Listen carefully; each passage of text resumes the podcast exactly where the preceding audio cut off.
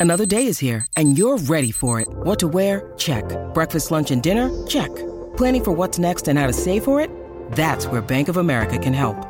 For your financial to-dos, Bank of America has experts ready to help get you closer to your goals. Get started at one of our local financial centers or 24-7 in our mobile banking app. Find a location near you at bankofamerica.com slash talk to us. What would you like the power to do?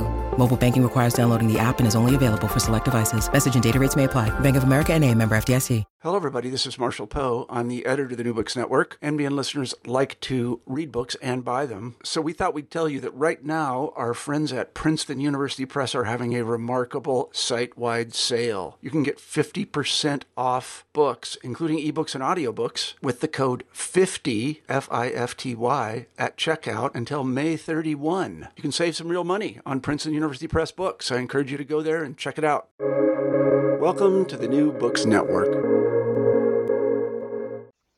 Hello, everybody, and welcome to the New Book Network. I'm Deidre Tyler, host of the channel. Today, we'll be talking with Rena Merton Ginton, author of the book Both Are True, a novel. How are you doing today? I'm doing well, thank you. Happy Thanksgiving or day after Thanksgiving. Yes, you too. I wonder if you could begin the interview by saying a few words about yourself and how you became interested in this project. Sure. Um, so uh, I live in New York. I'm about uh, half an hour north of New York, um, and I was a practicing attorney for many years, um, close to 25 years before I really got started writing. Um, I left practice of law in 2014 and uh, when I left my job, I didn't really have much of an idea of what I was going to do with myself. Um, and a friend asked me to join her at a writing class at a local university. And I went with her and I started taking classes, and everything just kind of mushroomed from there. And I have now, uh, since 2018, I've had three three books published. So, um, so I feel like I'm on a totally different road, and it's it's really been great. Wow. Well, tell the audience about the character Judge Jackie. Sure. Um, so that's uh, this is the newest book. It's called Both Are True. Um, it just came out in October, and it's it's kind of a blend of a love story and courtroom drama. And the female protagonist is named Jackie Martin. She's a, a very smart, ambitious attorney, and she's just been appointed to an interim term on the family court in Manhattan and she um, she's kind of uptight. She's a little bit controlling, and she kind of I, I think that she thinks that she can go into her courtroom and fix every kind of family dysfunction just by pure act of will, um, and that she's kind of carried over that uh, personality trait into her personal relationships. Um, she's recently fallen for a guy named Lou Greenberg, who's um, he's a little more laid back. He's newly divorced. He kind of tries to enjoy life a little bit more than Jackie. Um, but their relationship hits a snag pretty pretty early on in the book, and we kind of watch what happens to both of them from then on. Tell the audience about how you introduced Lou into this whole picture.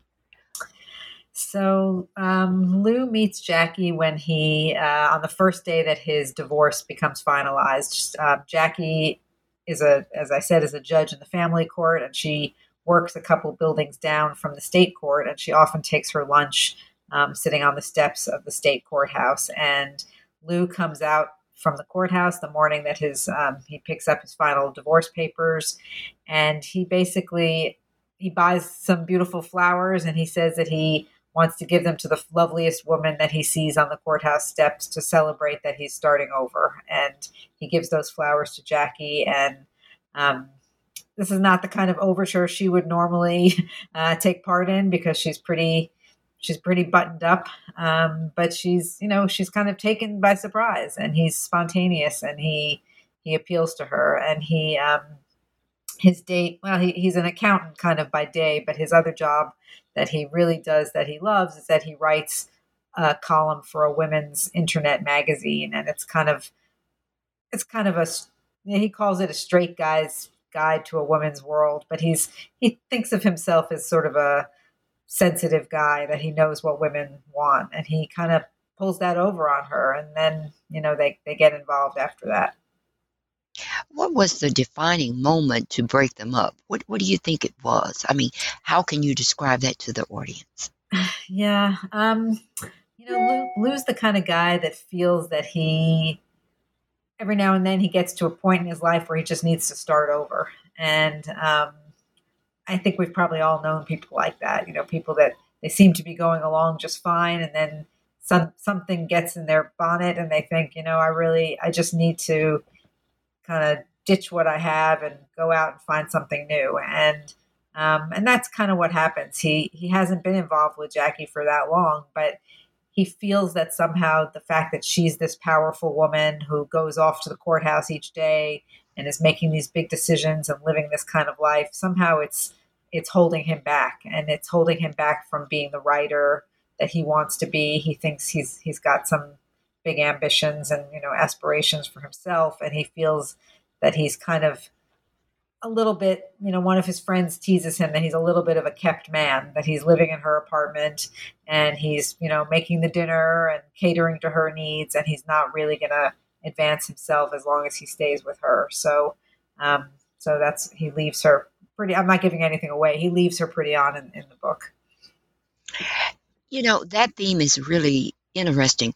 Powerful women are threatened. Many men find them threatening. So I, mm-hmm. I think that was a, a good way of weaving that in without just coming out and saying that. Um, you allowed for Lou to go back to the ex wife's house. Do you think this is a common occurrence in, in real life?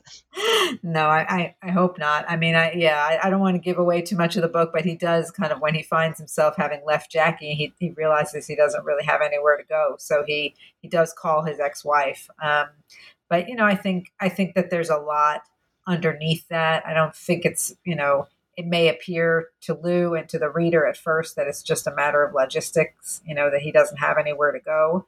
Um, but I think you know he's he's got feelings and he's got unresolved feelings for his family, and you know he's he's not only divorced from his wife, but he's left the child. They it's not a child they had together, so it's a child of hers from a previous relationship. But you know he's he's been that child's father, and you know I think he does have you know feelings and unresolved feelings for how that went down. So, you know, I, I, I doubt a lot of relationships get back together that way. Although you do, you know, you do occasionally read of people getting re, you know, remarried, people that were divorced, and you know, that's. I think you know, there's. I think the point is that life is complicated and families are complicated, and you, you should never count anything out as part of the possibilities.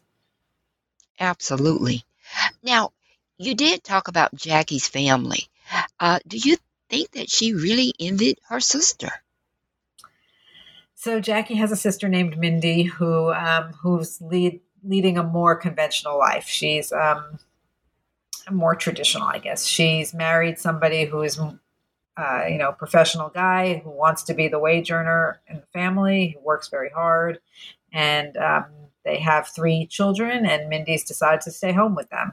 And you know, I, I think on some level, you know, Jackie is a little bit jealous of her. Um, I don't, I, I think it, you know, I think it's complicated. I think this happens in lots of families. It's, you know, I think, I mean, you know, I can tell you in my own family, I have, I have two older sisters and they are both professional women. And, you know, I, I was as well. But when I kind of dropped out of the legal field, you know, it, it makes a difference. You know, you sort of do come to think about what, you know, what are you doing and, what are your siblings doing and how is it respected in your family? It's you know it's hard it's hard not to feel that way. Um, but i think you know in the book the the parents uh, you know jackie and mindy's parents are pretty even handed i don't i don't i think that they value both things that the girls are doing. You know the fact that one is married and has children is one wonderful way to pursue things and that the fact that the other you know has not yet married and doesn't have children and has a very high powered professional career, that's you know that's another thing that is to be respected. So